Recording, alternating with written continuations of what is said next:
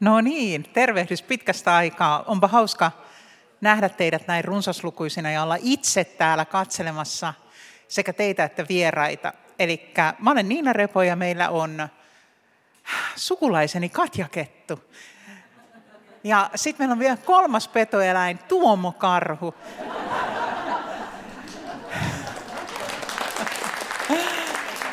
Ja kutsun tänne lavalle nyt tervetuloa kirjailija Katja Kettu ja äh, sitten myös Tuomo. Ja Katja Kettuhan on meille kaikille tuttu, hän on aivan, aivan loistava kirjailija. Erään kissan tutkimuksia on kirja, josta tänään paljon puhutaan. Monelle teistä on Katjan tuotanto tuttua muutoinkin, eli hän on tehnyt Rose on poissa teoksen joitain aikoja sitten, joka oli myös Finlandia-ehdokkaana. Kätilökirja on ollut jonkinlainen kestoklassikko, jos näin voi sanoa meille. Ja sitten on myös kiinnostava kirja Hitsaaja, joka nyt Estonian noustessa televisioon, niin voi olla puheissa sekin täällä näin. Oho. Elikkä, oho. Siitä ei ole puhuttu kyllä niin pitkään aikaa. Koita nyt muistella vähän. Onko vähän jännittää, että het, hetkinen. Muistanko? Joo, mutta kiitoksia. Kiva olla täällä. Joo, kiva, että saatiin sinut lopultakin tänne. Tervetuloa multakin. Ja tota, mennään asiaan, yllätys, yllätys, aika suoraan. Tämä uusi romaani, perinteinen kysymys on, että lähdetään sitä muinaisista roomalaisista ja niin mekin lähdetään. Eli millaista kirjaa sä lähdit tekemään ja millainen tuli? Uh, Sakot, että lähdin tekemään jonkinmoista ja toisenlainen tuli ehkä. Tuli aikamoinen. hieman pyöräytin tässä. No joo, mutta, mutta, mutta ootapas nyt, kun me mietin, että minkälaista kirjaa me lähdin tekemään. No tietysti tämä erään kissan tutkimuksia, jos yhtään tiedätte tästä kirjasta tai ehkä minun täytyy sitä kertoa, koska täällä olen, niin se on aika henkilökohtainen kirja. Että se tavallaan kertoo erään kirjailijan lapsettomuudesta, keskenmenosta, siitä aiheutuvasta suuresta surusta, siitä niin kuin vapautumisesta. Ja toisaalta sitten se kertoo erään kirjailijan ähm, suvun menneisyydestä, jossa sitten haetaan niitä niin kuin esiäideiltä sitä jotenkin sitä sanoja ja sanaan ja jotenkin niin kuin olemassaolo oikeutusta. Ja no, tavallaan tämä kirja lähti aika monella tavalla käyntiin, että me tiesin, että haluan kirjoittaa. Mulla oli tosi pitkään semmoinen olo, että sanat ei oikein tulleet. Se oli, se, se oli aika niin kuin hankalaa aikaa. Mä olin kirjoittanut, vaikka pidän esimerkiksi Yöperhonen romaanista. Ja Rose on poissa, ihan siitä syystä, että pidän kirja, kirjailijasta, koska olen itse hän, mutta siis ihan siitä syystä, että niin kun, kyllä, siinä on, kyllä niissä on yritystä ja minä näen niissä niin sananvoimaa, mutta mulla oli pikkuhiljaa ollut pitkään semmoinen olo, että, me en, niin kun, että jotenkin se semmoinen lähde, mikä mulla on aikaisemmin ollut, niin se vaan niin kun ehtyy ja ehtyy ja ja jotenkin minä niin kuovin sieltä, niin kuin, kun minä niin makaisin siinä kaltio niin laidalla jotenkin ja sille yritin johonkin korvoa ottaa sitä niin kuin semmoista niin kuin sieltä sorasta, sorasta niin kuin riipiä ja ottaa niin kuin veden tippaa. Ja se oli, se oli niin kuin yksi semmoinen tuska, että entäs jos minä enää pystykään kirjoittamaan. Ja siinä välissä me kirjoitin tietokirjaa Ismo Alango elämäkertaa, jos sitä kuitenkin, että kun, kun se on kuitenkin hänen elämäkertansa, niin siinä ei kuitenkaan sitten kettu niin päässyt keulimaan ikään kuin omilla sanoillaan, niin siinä tuntuu että tavallaan, että täytyy te, yrittää tehdä työtä, mutta ei tavallaan pääse kuitenkaan ihan pistämään sitä parastaan siinä, että saisi tehdä kuitenkin, näyttää, pistää kuitenkin sitä kettua sinne, sinne väliin. Ja sitten siinä oli tosiaan tämä lapsisuru, se, se suru, että että mulla oli monta vuotta, me olin kaivannut perhettä, me olin kaivannut lasta Ja sitten aina oli se uusi yritys, aina uusi toivo, aina se uusi onni täyttää ja jotenkin semmoisen, ja aina siihen lähtee siihen onneen mukaan. Ja niin kuin ajattelee, että nyt kaikki onnistuu, nyt kaikki on ihanaa, nyt, nyt tuntuu, että nyt, nyt, nyt, nyt, nyt se käy näin.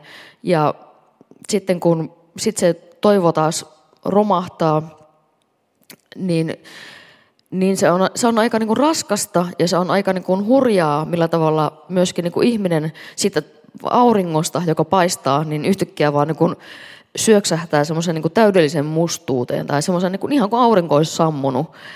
Ja, ja se, se oli joku semmoinen ti, tila, missä musta tuntui, että me olin anteeksi kun me menen heti näin syville vesille tässä nyt vähän, vähän diippailella, mutta ajatellaan, että puhutaan, puhutaan, puhutaan nyt, niin, tota, niin, niin nämä oli sellaisia asioita, äh, niin kuin kirjoittamisen tarve, mutta se pelko, että sitä niin kuin tekstiä ei ole olemassa enää mulla.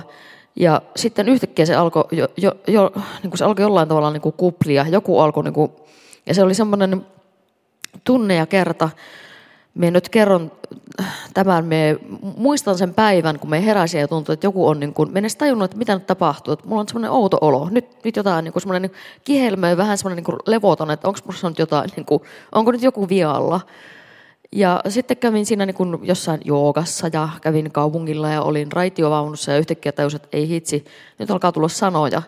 Ja tämähän on tämmöinen vähän niin kuin hölmö mikä tämmöinen kirjailija klisee, että yhtäkkiä inspiraatio iskee. Mutta se oli tosi, se oli hyvä tunne. Se oli semmoinen tunne, että me melkein niin kuin itkukurkussa itkin sitten, tai juoksen sitten niin kuin munajuoksua, kipitin. Eli jos tiedätte munajuoksun, se, että kun pissattaa niin kovasti, että kun muna olisi tuossa, täytyy vaan kipittää. Ihan hullua vauhtia.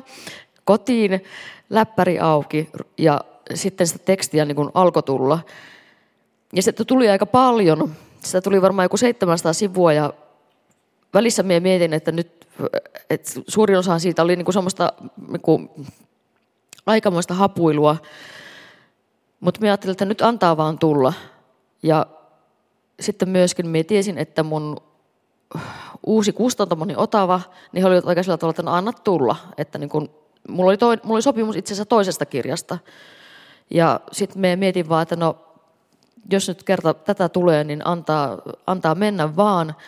Ja sitten se kissa tupsahti sinne vielä, että musta tuntuu, että me jotenkin tarvitsin semmoisen niin kuin kaunokirjallisen, öö, jonkun, miksi mulla tulee sana entiteetti mieleen, mutta tarvitsin jonkun niin kuin hahmon sinne, tarvitsin kissan. Ja me olin joskus puhunut mun kirjailijakollegoiden kanssa – ja, hmm, no voin ehkä mainita nyt entinen puolisoni Mikko Rimmisen, kun hän, hän, hänen kanssaan puhuttiin, että mikä olisi niin kuin hölmöin tai tavallaan hienoin niin kuin semmoinen kertoja ääni. Ja puhuttiin, että, nyt olisi, että kissa voisi olla se. Ja nyt Kafkaalla on erään koiran tutkimuksia, niin kissa olisikin se, joka tutkii. Ja silloin kun kirjoitin kirjaa, niin pistin hänelle viestin, että onko nyt ok, että nyt, hei, nyt on tulossa kissan tutkimuksia. Ja se oli ok. Ja siitä se niin kuin vähän lähti, että me ajattelin, että me, me haluamme niin kirjoittaa kirjan, joka on henkilökohtainen, mutta että se olisi jollain tavalla karnevalistinen ja se olisi jollain tavalla, että se katsoisi ihmistä niin kuin ylhäältä, koska tässä tämä eräs kissa, hän on myöskin taivaiden tutkimustoimiston etsivä. Ja sitten toisaalta hän on kissa, joka välillä kyllästyy puuhansa ja niin kuin karkaa vaan siitä toimesta ja lähtee saalistamaan myyriä ja on silleen, niin että häntäpä ei kiinnosta. Niin tässä oli tämmöiset keitoksen ainekset. Se oli hyvä, hyvä vastaus ensimmäiseen kysymykseen. Me nimittäin puhuit, puhuit monesta sellaisesta asiasta, jotka tuli täällä romaanissa sitten saman tien vastaan. Ensimmäisenähän sieltä tulee vastaan tämä henkiopas, tämä kissa. Ja hän siinä jonkin aikaa juttelee ja ihmettelee, että millaisen tehtävän hän on saanut. Hän on saanut tehtävän mennä tällaisen kirjailijan luo. Ja siitä se sitten tämän tyyppisesti lähtee. No niin, siitä se sitten lähtee. Ja kissan, tai siis tämän etsivän on ensinnäkin tarkoitus tulla tutkimaan kirjailijaa. Hän ei ole varma ihan sitä tehtävästään, mutta hän saapuu sieltä jostain niin kuin sieltä fermentoidusta niin kuin avaruudesta tai mistä taivaasta tuleekaan. Ja hänen pitää tulla 2020-luvun Eiraan, mutta siinä sitten tapahtuukin virhe ja hän tupsahtaakin tuot perukkaan pohjoiseen äh, itärajalle vuoteen 1917. Ja sitten hän päätyykin tutkimaan myöskin omaksi harmikseen niin näitä itse asiassa kirjailijan iso iso isää ja iso iso äitiä. Että tämä, hän on sitä alun perin tämä etsivä toimiston etsivä, niin hän toivoo itselleen sellaista niin suurta, suurta tehtävää, että hän ikään kuin kohoaisi jonkin tämmöisen niin kuin nirvaan-tyyppisen olotilaan. Ja sitten hän miettii, että okei, no kirjailija, mm, joo, joo, mutta ei suomalainen kirjailija, ai ai ai onko tästä nyt mihinkään, sitten että ei, ei perkele, anteeksi nyt vain kiroilu, mutta sitten se joutuu vielä kaiken lisäksi ei edes sen kirjailija, vaan hänen niin kuin menneisyytensä ja semmoisen niin kuin surkean suvun, surkean suvun kuvaajaksi jonnekin sadan vuoden päähän. Ja siitä sitten yritetään selviytyä. Tämä kissa on sillä tavalla oikein mainio tutkija, että jokainen tietää tämän sanonnan, e-, etsitään kissojen ja koirien kanssa. Ja tota, kissat on selvästikin tosi hyviä jäljittämään ja etsimään ja niin edelleen, tai sitten ei. Tota, Mutta se tuo, kun tässä on muuten tosi vakavia teemoja sekä tuolla sadan vuoden takaa että tässä päivässä, niin se kissahan tuo siihen niin kuin huumoria, että siinä on koko ajan semmoinen, semmoinen hauska, hauska vire, jota ilman tuota kissaa ei olisi. Näin kahden kissan omistajana tai kaksi kissaa omistaa minut, niin tota, voin sanoa, että se pätee ihan arkielämäänkin, että, että on ollut aika monta synkkää päivää ja, ja sitten kissa vaan tekee jotain mistään mitään välittämättä ja yhtäkkiä se synkkyys katoaa. Hmm. Joo, ja tosiaankin kun siinä, kissat on mulle edelleenkin, eh, se on, se on, siinä on niin iso arvoitus jotenkin siinä kissan kissan maailmassa. Että sitten jotenkin ajattelin, että me koiria niin kuin ymmärrän, jotenkin hevosiakin me tuntuu, että ymmärtää, kun on tämmöisiä laumaeläimiä, sosiaalisia, mutta kissa on vähän semmoinen, niin kuin, siinä on niin, se on toisaalta domestikoitunut, tai ehkä domestikoitunut, mutta kuitenkin jos ajatellaan, että se on semmoista aavikokissasta sinne pyramidien viljavarastoja Egyptiin tullut vartioamaan, ja sitten on samalla aikaan kohotettu jumaluudeksi, ja sitten se on kuitenkin mitätön eläin ja kuinka, kuinka niin paljon sen kissaan liitetään kaikenlaisia kulttuurisia niin konnotaatioita tai miten sitä on palvottu Jumalana ja miten keskiajalla on taas ajateltu, että kissa on tämmöinen saatanan lähettiläs.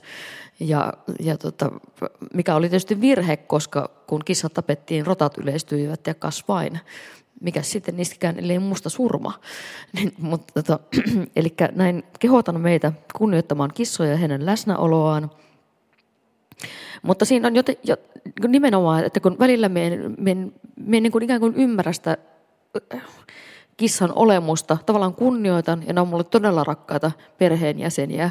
Mulla on siis kaksi löytökissaa myöskin ja he välillä armostaan, niin kuin antavat sen lempeyden. Et musta tuntuu, että kun mulla, mä olen niin kuin todella surullinen, niin silloin sen, sen, niin kuin se kissan semmoinen pehmeä vartalo, kun se niin kuin antautuu sille, että se vaan tulee siihen päälle lohduttamaan, niin, niin me niin kuin saan siitä suurta lohtua, mutta me en tiedä, miten se kissa nyt sitten kokee ja onko hän, onko hän tuota, onko, onko mitään keinoa, miten me pääsisin sellaisen ajatuksen, että me ollaan yrittänyt lueskella kaikenlaista tämmöistä posthumanistista kirjallisuutta ja tietokirjallisuutta kissoista ja, ja olen, mutta edelleenkin minusta tuntuu, nyt oli joku, joku tuota, tutkimus, että kissoilla on melkein oliko se ne, melkein 400 erilaista ilmettä, mutta eihän kissa nimenomaan, kun kissa ei viesti ilmeillään, vaan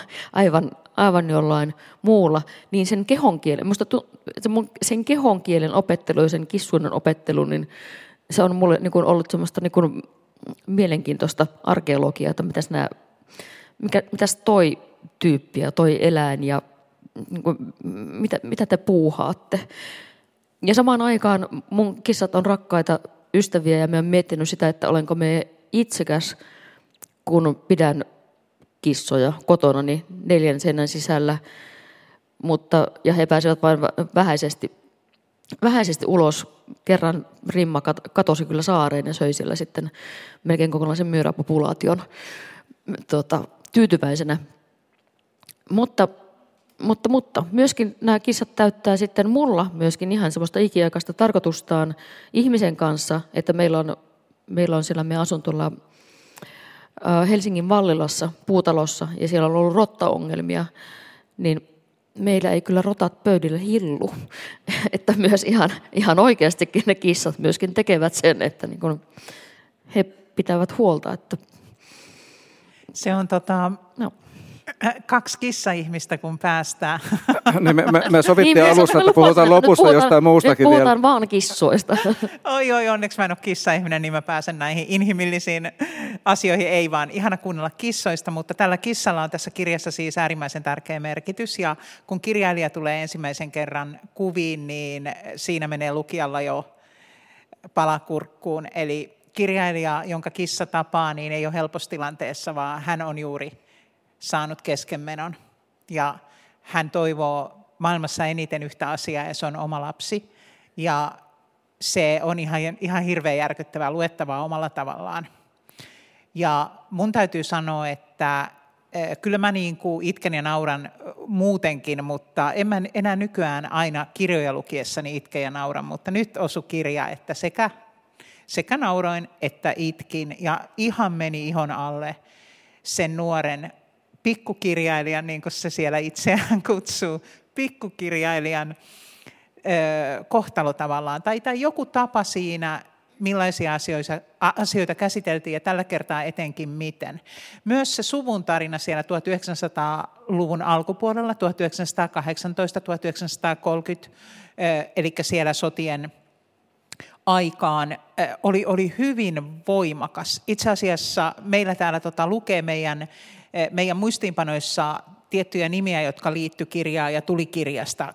Kalervo Palsa, sitten Pulkaakov ja Kafka, mutta mitä siellä ei, meidän muistiinpanoissa, jotka Tuomo teki, niin ei lukenut tota, mukkaa, Timo K. mukkaa, Aa. mutta se on niin ruumiillinen, niin voimakas, että sekin tämän kirjan sivuilta pilkisteli.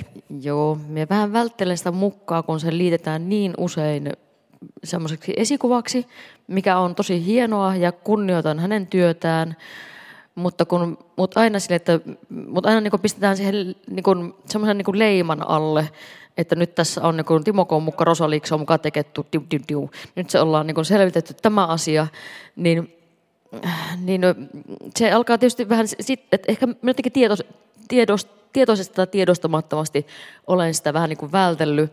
Ja samaan aikaan, kun esimerkiksi, no jos mennään niin kuin ulkomaille esimerkiksi esiintymään, esimerkiksi no Ranska on hyvä esimerkki siitä, että monesti niin kuin nähdään semmoisen, että mä olen, tullut, mä olen semmoinen niin kuin Lapin menninkäinen, joka on sieltä jostain Saamarin niin kuin raosta niin kuin putkahtanut esiin ja niin kuin sieltä sattumalta kirjoittelee kirjoja. Ja heille niin kuin tulee niin kuin monesti tosi suurena yllätyksenä, että niin, olen tässä kuitenkin jollain tavalla koulutettu ihminen ja Suomessa ihmiset ovat aika koulutettuja. Ja olen opiskellut muun muassa, tämähän on siis mun vanha opiskelukaupunki. Mun ensimmäinen, ensimmäinen ammattinihan on animaatio-ohjaaja ja olen valmistunut Turun taideakatemiasta. Ja tämä on niin se paikka, jossa meikän, meikän tuota, ne, niin kuin ne, tavallaan se, että uskalsin kirjoittaa. Ja silloinhan me kirjoitin mun esikoiskirjaa, kirjoitin pöytälaatikkoon tosi pitkään, mutta se oli niin suuri haave, että me en oikein uskaltanut siitä puhua kellekään. Ja me olin miettinyt, että mua kiinnostaa elokuva ja mua kiinnostaa tarina ja mua kiinnostaa sana. Ja sitten me olin nähnyt Rovaniemellä mun lukion kuvataideopettaja näytti Priit Pärnin, joka on opettajana ollut pitkään tuolla, niin, niin hänen elokuvansa Aaminen ruohikolla. Ja silloin mulla oli se, että uh, oh, wow, tu, tuota me haluan tehdä. Ja pyrin tänne ja ja pääsinkin äitini suureksi harmiksi, koska sitten jäi pyrkimättä yliopiston historiaa lukemaan ja arkeologiaa ja mitä antropologiaa, mikä, mitäs mulla oli muita haaveita. Mutta itse asiassa niitä asioita me olen saanut tehdä myöhemmin. Me olen tämmöistä kaikenlaista kulttuuri, arkeologiaa, antropologiaa saanut harrastaa ja historian tutkimusta. Mutta että täällä me tosiaan opiskelin ja me väitän, että siitä on ollut aika paljon hyötyä siitä niin kuin kuvallisesta ajattelusta ja siitä niin kuin, niin kuin, niin kuin, niin kuin elokuvan ymmärtämisestä, draaman ymmärtämisestä. Ja en tiedä, missä mä, mä tässä nyt tota, höpötän tästä, varmaan kosiskelen yleisöä, koska ollaan Turussa. mutta, mutta, mutta, siis, niin, mutta asioissa, asioilla on sellaista niin kuin, asiat tapahtuvat, niin kuin, on pieniä sattumuksia, jotka lähettävät niin kuin suurempia kierroksia matkaan niin kuin ihmisen elämässä ja sitten historiassa. Ja yksi asia tuossa kirjassa esimerkiksi se on, joka on mun, itse asiassa mun esikoiskirjassa myös mainittu, mutta myös tässä viimeisessä on semmoinen sukutarina, jotenkin, että miksi mikä, mikäkin asia tapahtuu ja kuinka paljon siihen voi vaikuttaa. No me kerron ensin sen. Siellä perukassa 30-luvulla oli köyhää, oltiin vasemmistolaisia, tai suoraan sanoen kommareita, ja, ja tota, se oli faskisti Suomessa aika hankalaa aikaa, mutta siinä raja oli viiden kilometrin päässä, ja siinä, sinne oli lähtenyt jo muuta, muuta sukua, ja ajateltiin, että, että tota, siellä olisi jollain tavalla lämpimämpää, ja, ja sitä muistan, mun iso iso isällä oli semmoinen niin kuin, niin kuin päivyri, maa, niin kuin maatilallisen päivyri. Ja hän oli kirjoittanut, että tämä kirottu köyhyys, eikä tämä koskaan lakkaa. Ja me ymmärrän, että siinä, ajatuksessa, siinä tilanteessa oli ajatus, että lähdetään tuonne Neuvostoliittoon. Siellä saadaan kouluttautua, siellä on tasa-arvoa, sillä niin kuin kaikki on paremmin. Ja silloin tehtiin semmoinen ratkaisu, että mietittiin, että jäitä pitkinähän tuonne pääsee helpostikin ja pistettiin lapset rekeen ja hevonen valestettiin eteen. Lähdettiin kuutamoyönä ja siis siltä hevoselta katkesi jalka. Eikä sinne koskaan päästy. Ja se hevosen katkenut jalka varmaan, se ehkä tai sitten tavallaan mahdollistaa sen, että minä olen olemassa. Koska se, jos se jalka ei olisi katkennut, niin silloin olisi päädytty Neuvostoliittoon. Ja kyllä ne suomalaiset siellä aika paljon aika, ähm, su, nyt, nyt tuli uusi tutkimus siitä, että niin kuin jopa 100 000 olisi lähetetty vankileirille ja tapettu. Me olen silloin aikana tutkinut 30 000, silloin oli tiedossa, mutta että, että määrä kasvaa. Ja sehän oli hirveä tilanne, että sinne mentiin ja kuviteltiin, että nyt ollaan parempaa luomassa ja sitten ollaankin motissa, ettei päästä sieltä enää päästy takaisin Suomeen, koska Suomi ei halunnut niitä, niitä tuota, kommunisteja takaisin ja sitten siellä alkoi tuota, vaan ruksit oli ovessa aamulla, että kuka on sitten tapettu tai lähetetty leirille. Ja tämä on yksi asia, mutta nyt an, an, anteeksi, minä höpötän nyt niinku liikaa, mutta minä palaan vielä Turkuun, koska Turussa on semmoinen, Turussa me kirjoitin silloin salakirjaa. Ja sitten istuttiin sillä animaatioporukalla tuolla koulu ravintolassa. Ja sitten se Brit Bär mulle aina valitti, että sinun pitäisi kirjoittaa. Ja se niin jankutti ja jankutti ja sanoi vähän, että susta ei ehkä tule maailman parasta animaatio-ohjaajaa, mutta susta voisi tulla kirjailija. Ja sitten kun hän sitä vain jankutti ja jankutti, niin sitten me sanoi, että tämmöisen niin valkoisen valheen, että no me, me sen kirjan jo kirjoittanut. Ja no sitten hän halusi nähdä sen kirjan, mikä tietysti oli hiukka ongelma, koska mulla oli vain hirveä määrä tekstiä pöytälaatikossa. Mutta sitten mun täytyy pistää se kirja kasaan. Ja hän luki sen ja lähetti sen eräälle kirjailijalle nimeltä Kari Hotakainen. Ja kirjailijalle nimeltä Kari Hotakainen lähetti sen VSOYlle.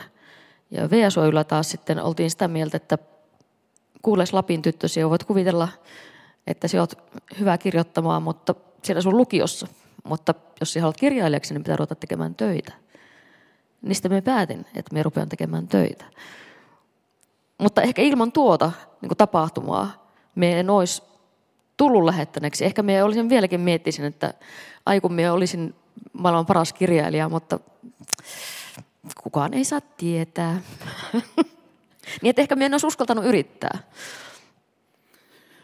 Tämä on tosi, tosi hyvä tarina ja osittain tämä historiatarina on tässä romaanissakin, mutta tämä, tämä on sikälikin aika mielenkiintoinen tämä sun, niin kuin, miten sä, sanotaanko, tälle alalle tulit, että, että sinä jos kuka Suomen kirjailijoista on semmoinen, jolla se kieli on ihan kaikki kaikessa, että vaikka siellä on niitä tarinoita ja muuta, niin se mikä sitten nostaa sen sille toiselle tasolle, niin on se Nextille kieli. Levelille. Nextille levelille. Mä olla sanomatta, sun piti sanoa. Ja sullahan on heti romaanin mottona tämä kellä sana, kellä sana sillä, sillä valta. mahti. Niin, että tota, todellakin, että se sanan voima on ihan valtava ja, ja sun kirjoja lukiessa tulee aina semmoinen olo, että huh, että niin se on niin, niin väkevää se sun tapa kuvata. Ja ehkä siinä on vähän sitä visuaalisuutta tosiaankin, mutta siinä on kyllä muitakin aisteja aika vahvasti. Niin, kyllä. Ja se onkin jännää, että koska silloin kun me opeteltiin täällä animaatiota tekemään, nimenomaan me opetettiin tekemään elokuvia ilman, niin kuin, koska niistä haluttiin kansainvälisiä teoksia, semmoisia, jotka niin kuin, pääsee ympäri maailmaa erilaisille festivaaleille, niin nimenomaan, että sinne ei saa olla yhtään repliikkiä ja yhtään sanaa, niin se oli, se oli niin kuin hyvä koulu, mutta se oli sanotaan, että se oli aika hankala sellaisille ihmisille, joka on tottunut, niin kuin, että se sanan voima vaan, niin tuntuu vaan, että nyt sanat purskuisi, mutta kun ei saa sanoa sanakaan, niin ehkä siinä oli, siitä oli hyötyä, koska sitten niitä sanoja kertyi. Ehkä se oli, niin kuin, mikä tämä oli tämä Jaakon renki, jolla oli se tulppa suussa, ja sitten kun se lopulta otettiin, niin puhe ei loppunut koskaan. No, no, niin, oli ilo elää, mutta vaikea vaieta. Tämä oli, tämä oli mun mielestä hauska tota, kuunnella tätä, kun tämä, tämähän muistutti vähän sitä kirjaa, että ensiksi ollaan vervästi historiassa, Heppa katkaisee jalkansa, ei päästä sinne rajantaan, mikä löytyy kirjasta, ja sitten hypätään Turkuun ja kirjailijan elämään, ja kirjailija kertoo meille vähän siitä pätkää, ja sitten kohta mennään taas historiaan. Siis kirja, kirja on väkevä, siis Tuomo, mä oikein ihainin, että sä löysit sen oikean sanan kuvaamaan, kuvaamaan tota, minkä takia kettu on niin ainutlaatuinen. Ja en ole pitkään aikaa mitään näin hyvää lukenut, että nyt, nyt todellakin, jos ette ole vielä tämän kissan tutkimuksia lukeneet, niin kannattaa. Ja jos haluatte selityksen sanalle väkevä, niin sieltä se löytyy. Mä muuten en ymmärrä, miten sun kirjoja pystyy kääntämään, koska sun kieli on niin, niin kertakaikkään persoonallista. Joo, ne kääntäjät saman aikaan vihaa, että ne tykkää musta. Se on, niin kuin, en muista, kun Italian kääntäjän vaimo tuli mulle joskus sanomaan, että se pilasit meidän kesäloman. Mä olin niin kuin, pilasit meidän kesäloman. Mutta samaan aikaan sit se on varmaan vähän niin kuin hauskaa myös se, että mietitään, että mitä joku joka paikan mansikka niin voisi niin kuin tarkoittaa toisella kielellä. Että kun se on huonomainen nainen, niin löytyykö semmoiselle niin kuin jotain niin kuin yhtäläisyyttä.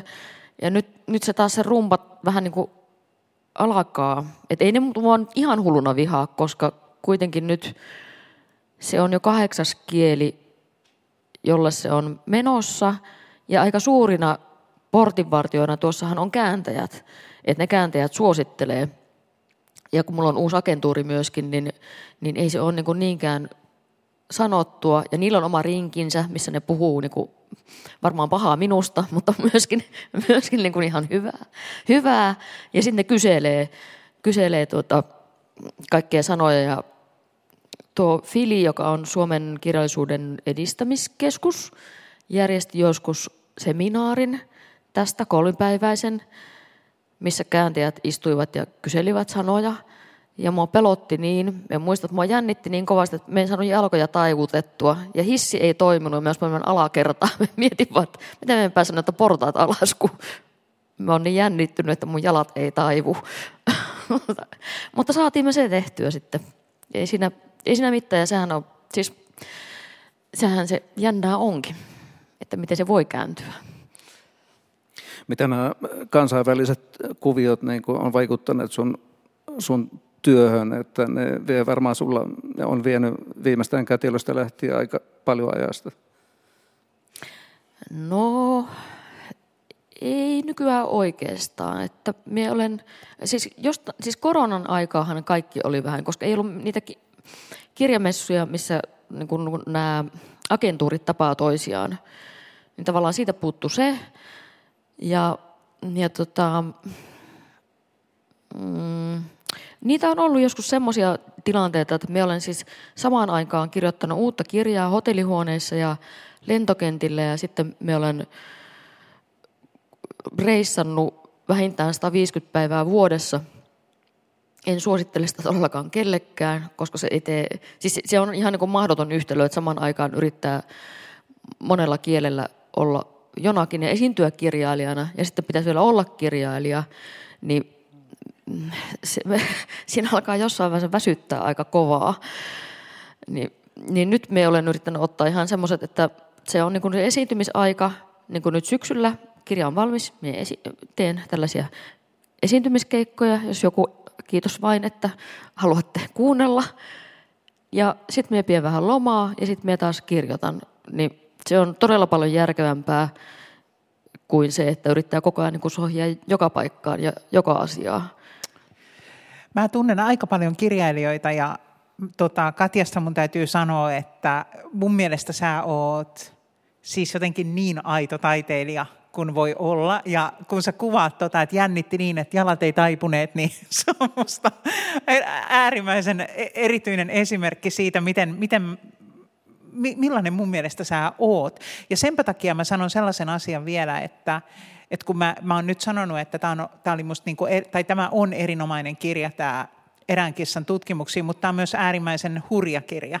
Sä annat tässä kirjailijahahmon kautta – särkyvän, haavoittuneen, yksinäisen, iloisen, riehakkaan, seksuaalisen, itsevarman, epävarman naisen kuvan, jota, sat, jota sattuu tosi paljon. Eli, eli sä tavallaan teet sellaisen tempun, että et, ihme, että sä täällä pirteenä puhut meille tästä kirjasta, varsinkin jos saat kova jännittämään. Ja tästä rohkeudesta äh, mä vielä haluaisinkin sulta kysyä, että me eletään tällaisessa median äh, valloittamassa maailmassa. Vahinko kyllä kissa ei ole tätä maailmaa valloittanut niin kuin tämän kirjan, vaan media. Ja sitten äh, sä puhut rohkeasti, tai kirjoitat rohkea, rohkeita asioita, niin miten sä, miten sä kestät tämän kakun media, kirjallisuus, lukijat? Tosi hyvin. Koskaan ei mikään mene pieleen. Tota, jo, kyllä me välillä huomaan, että me väsyn. Ja sitten kun tätä kirjaa tehtiin loppuun, tätä tehtiin hyvin, hyvinkin ammattimaisesti ja niin kuin, niin kuin kirjaa pitääkin tehdä. Mutta sitten kun on kuitenkin kirjoittanut aika semmoisia niin paljaita asioita itsestään, jollain tavalla, vaikka se on muokattuna siihen romaaniin. Mutta sitten kun tajuaa, ja sit sun pitää niinku tavallaan olla sen itsesi editori ja nähdä se ulkoapäin. Ja siinä on monta muuta ihmistä, jotka katsoo. Meillä oli siellä, tehtiin siellä Otavalla nyt semmoista puuhaa, että mulla oli oma neuvotteluhuone ja mulla oli paperit siinä lattialla. Ja tota, sitten, no sitä välillä kävi sitten eri ihmiset kommentoimassa, mutta suurimmaksi, tai siis loppu, peleissä se oli sillä tavalla, että mun kustannustoimittaja taas sitten saanut ison screenin sitten taas niin kuin heijastanut omaa tekstiä, ja sitten me konttaan siellä ja ruuksin tuosta pois, tuosta pois. Ja sitten sitä tehtiin, ja niin kuin tavallaan silloin sen silmämääräisesti myöskin te- näkee, että nyt tuosta nyt tämä ei niin kuin, nyt t- tavallaan tämä raamankaari jännite niin kuin, niin kuin jotenkin tyssää. Nyt täytyy tehdä jotain, että samaan aikaan niin kuin katsoo omaa heikkoa kirjoittaja ha, ha, niin kuin tavallaan sitä haurasta itseään ulkopuolelta ja on jotenkin oma diktaattorinsa, niin kyllä siinä oli joku semmoinen päivä, että välillä tehdään yksi korjaus, sitten menemme vessaan itkemään, sitten taas tehdään uusi korjaus, sitten mennään vessaan itkemään. Mutta selvää oli koko ajan, että ne korjaukset tehdään. Että kukaan ei niin kuin lopeta kesken, että kirja tehdään niin kuin todellakin niin kuin loppuun asti ja niin, kuin, niin kauan kuin, että sitten itketään ja sitten kontataan mutta niin kuin, ja ihan mitä vaan, mutta kirja tehdään loppuun asti niin, että se on valmis. Ja sitä me niin kuin arvostan, koska silloin, silloin, itse voi, silloin itse venyy ja silloin itse jaksaa ja silloin itse tekee, jos tietää, että muut arvostaa, muut venyy ja muut jaksaa. Ja se on tavallaan siinä loppuvaiheessa niin kuin ihan äärettömän, äärettömän tärkeää.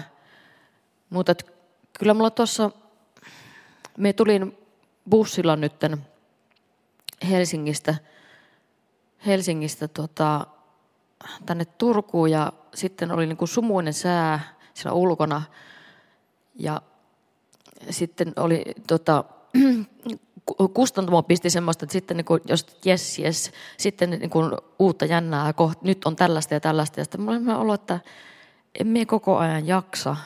Että tavallaan musta on aika hyvä olla nyt tässä sumussa, välitilassa, tässä bussissa. Meno Helsingissä, meno Turussa. Uh, me kirjoitan jossain vaiheessa lisää, mutta just nyt mun ei tarvitse. Niin sekin voi olla aika lempeä olotila. Tai sille pitää niin kuin että okei, nyt meillä on hetken hukassa, niin sille kun antaa tilaa, niin sitten jaksaa vähän enemmän.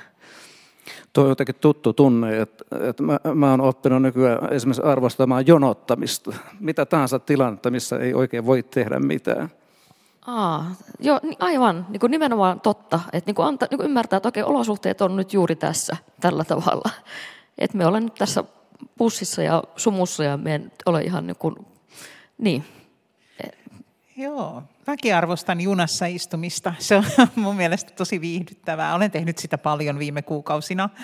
Mutta tästä teoksesta vielä, että tässä teoksessakin kirjailija katoaa välillä johonkin sumuun. Se on hirveän koskettavaa. Itse asiassa mua rupesi huvittaa. Mä lukiessani kirjaa en ollut enää ihan varma, että mihin se kirjailija on kadonnut. Että että niin, onko se siellä se oli, aurinkorannalla tai se siellä? Oli, se oli vähän tarkoitus. Niin, ihan selvästi se, ja se onnistui. Niin se kirjailijahan väittää tosiaan, että hän, saa, hän menettää sen lapsensa ja saa tuota, tosiaan se keskenmeno ja kirjoittaa kirjan, joka saa hirvittävät murska-arvioita ja sitten hän menettää tuota, kykynsä kirjoittaa ja katoaa. Ja tuota, kissa on aikaisemmin tehnyt sellaisen tyhmän tempauksen, että hän on kyllästynyt tähän tutkijan rooliinsa ja lähtenyt myyriä metsästämään ja huomaa yhtäkkiä, että ei saamari, kadotin sen, kadotin se, jota mun piti tutkia. Ja se on tosi noloa tietysti kissalle. Ja hän yrittää sitten saada yhteyden kirjailijan, joka alkaa sitten soitella hänelle ja la, tämmöisen lankapuhelimen, joka itse asiassa on ollut mykistettynä 40 vuotta. Mutta hän alkaa soitella sinne ja tuot, tämmöisen saareen vanhaan, vanhaan hirsitalon, jossa se kissa sitten yksikseen odottelee, että mitä, missä se on se kirjailija. Ja kirjailija väittää, että hän on, hän on jossain niin Etelämeren saarella ja hiekkarannalla ja soittelee sieltä puhelinkopista, mutta kissa epäilee, että tuota, onkohan kirjailijalla nyt niin naksahtanut päässä, onko hän, hän kuuntele, kuulostelee, että onko hän oikeasti nyt jossain hullujen huoneella, että niin kuin, missä saamarissa se kiss, niin kuin kirjailija oikeasti on.